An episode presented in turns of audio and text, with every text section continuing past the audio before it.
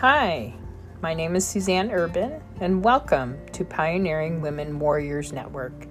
And this is your podcast for encouragement through the Word and empowering women with interviews and scriptures. Before we um, listen in to today's episode, you can find these podcast episodes on my WordPress blog at suzannespodcast dot wordpress dot com.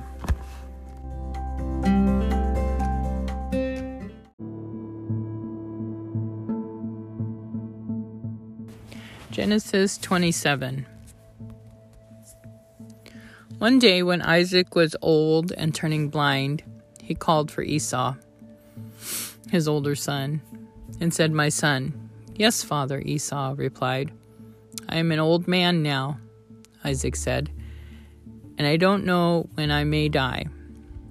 Take your bow, take your bow and a quiver full of arrows, and go out into the open country and hunt some wild game for me. Prepare my favorite dish and bring it here for me to eat. Then I will pronounce the blessing that belongs to you, my firstborn son, before I die." But Rebekah overheard what Isaac had said to his son Esau. So when Esau left to hunt for the wild game, she said to her son Jacob, "Listen, I overheard your father say to Esau, 'Bring me some wild game and prepare me a delicious meal. Then I will bless you in the Lord's presence before I die.' Now, my son, listen to me. Do exactly as I tell you. Go out to the flocks and bring me two fine young goats. I'll use them to prepare your father's favorite dish. Then take the food to your father so he can eat it and bless you before he dies." "But look," Jacob replied to Rebekah, "my brother Esau is a hairy man and my skin is smooth.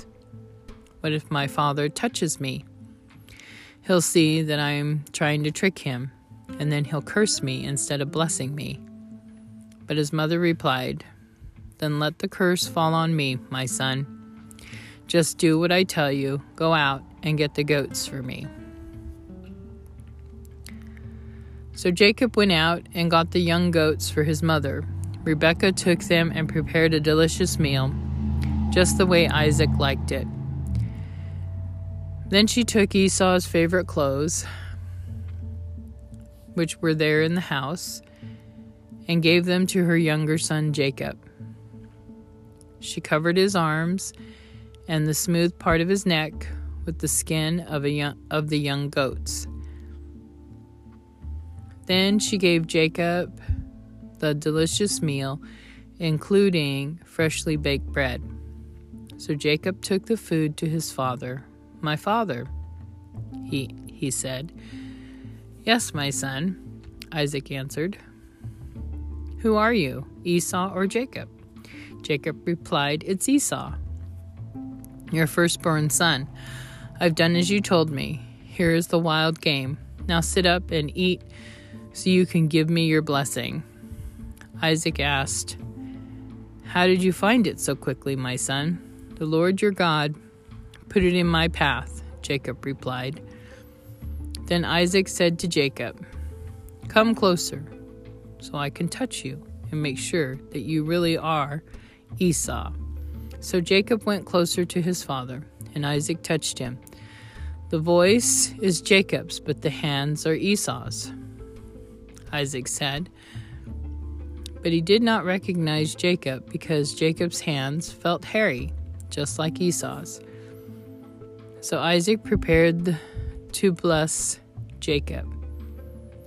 "But you really, you are really my son Esau?" he asked. "Yes, I am," Jacob replied. And Isaac said, "Now, my son, bring me the wild game. Let me eat it, and then I will give you my blessing." So Jacob took the food to his father, and Isaac ate it. He also drank the wine that Jacob served him. Then Isaac said to Jacob, Please come a little closer and kiss me, my son. So Jacob went over and kissed him. And when Isaac caught the smell of his clothes, he was finally convinced, and he blessed his son. He said, "Ah, the smell of my son is like the smell of the outdoors, which the Lord has blessed. From the dew of heaven and the richness of the earth, may God always give you abundant harvests of grain and bountiful new wine. May many nations become your servants, and may they bow down to you. May you be the master over your brothers, and may your mother's sons bow down to you. All who curse you will be cursed, and all who bless you will be blessed." As soon as Isaac had finished blessing Jacob, and almost before Jacob had left his father, Esau returned from his hunt. Esau prepared a delicious meal and brought it to his father. Then he said, "Sit up, my father, and eat my wild game, so you can give me your blessing."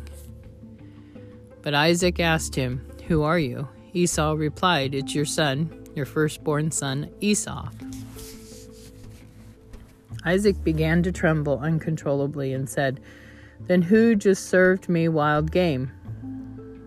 I have already eaten it, and I blessed him just before you came, and yes, that blessing must stand." When Esau heard his father's word, he let out a loud and bitter cry. "Oh, my father, what about me? Bless me too," he begged. But Isaac said, "Your brother was here and he tricked me.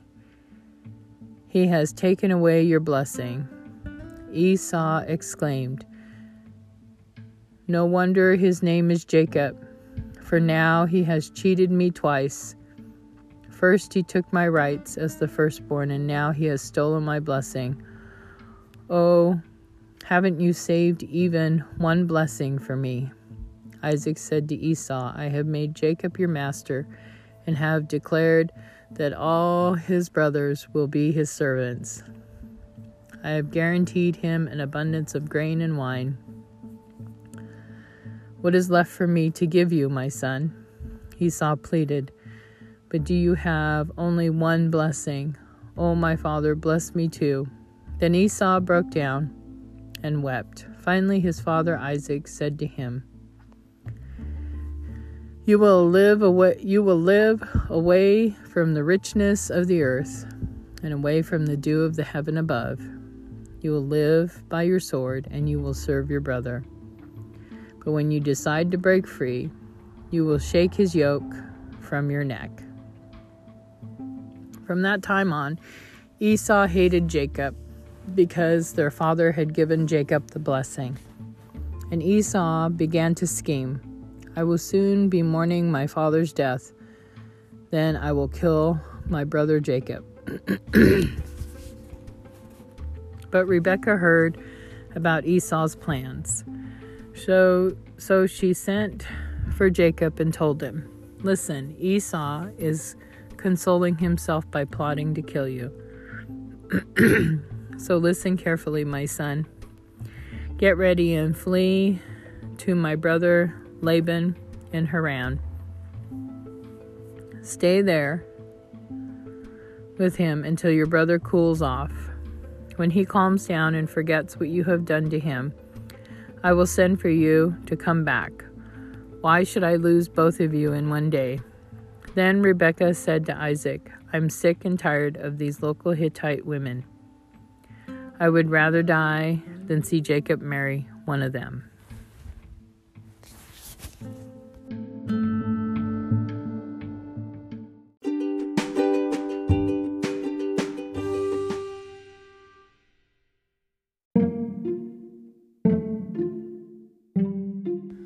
Luke fourteen.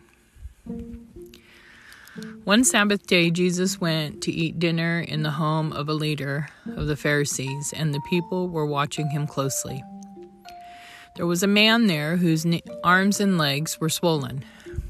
Jesus asked the Pharisees and experts in religious law, "Is it permitted in the law to heal people on the Sabbath day or not. When they refused to answer, Jesus touched the sick man and healed him and sent him away. Then he turned to them and said, "Which of you doesn't work on the Sabbath?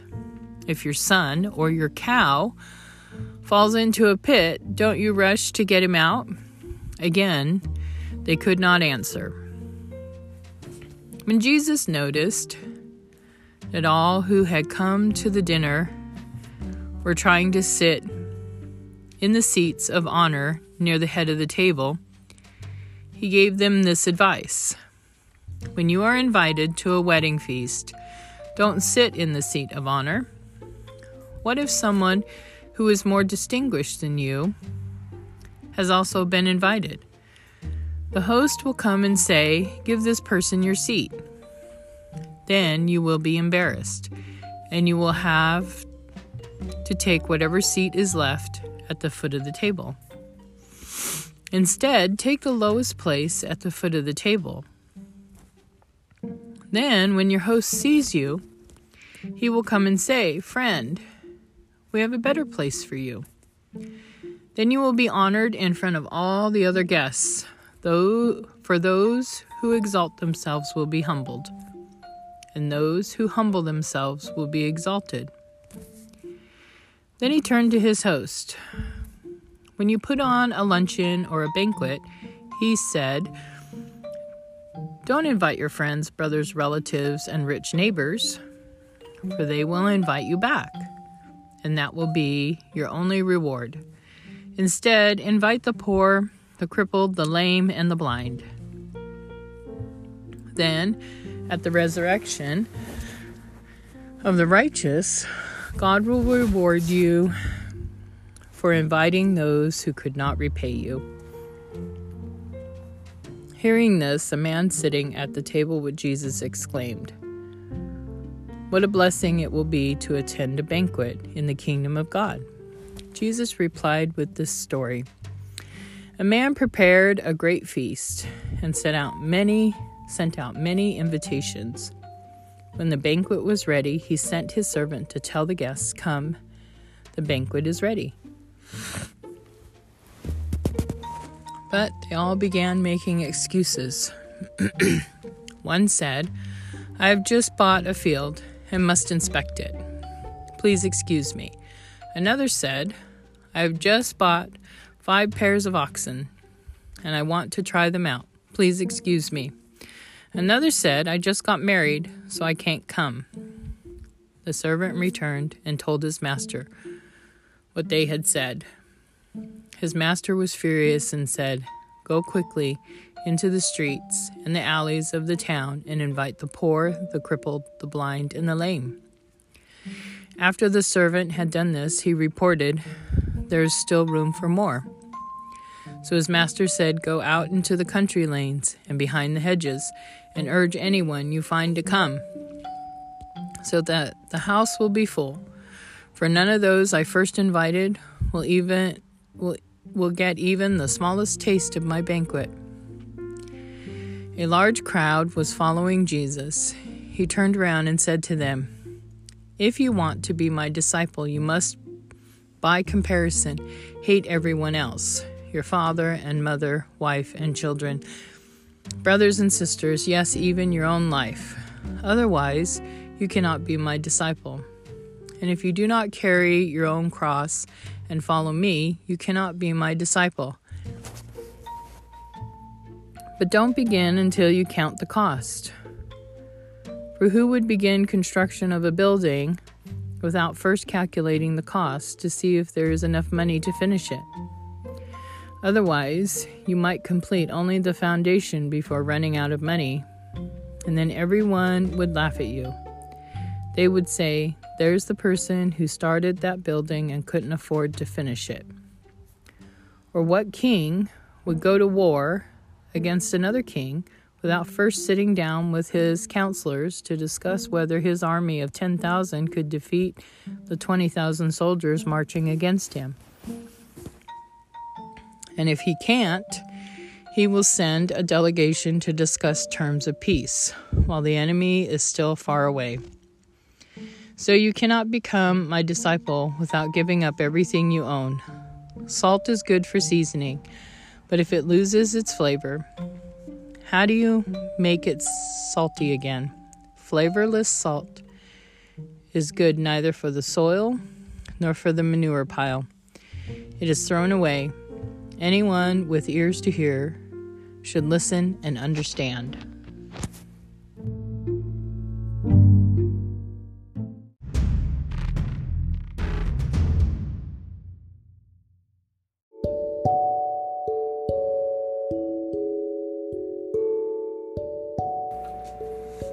Thank you for tuning in today, and we shall see you tomorrow.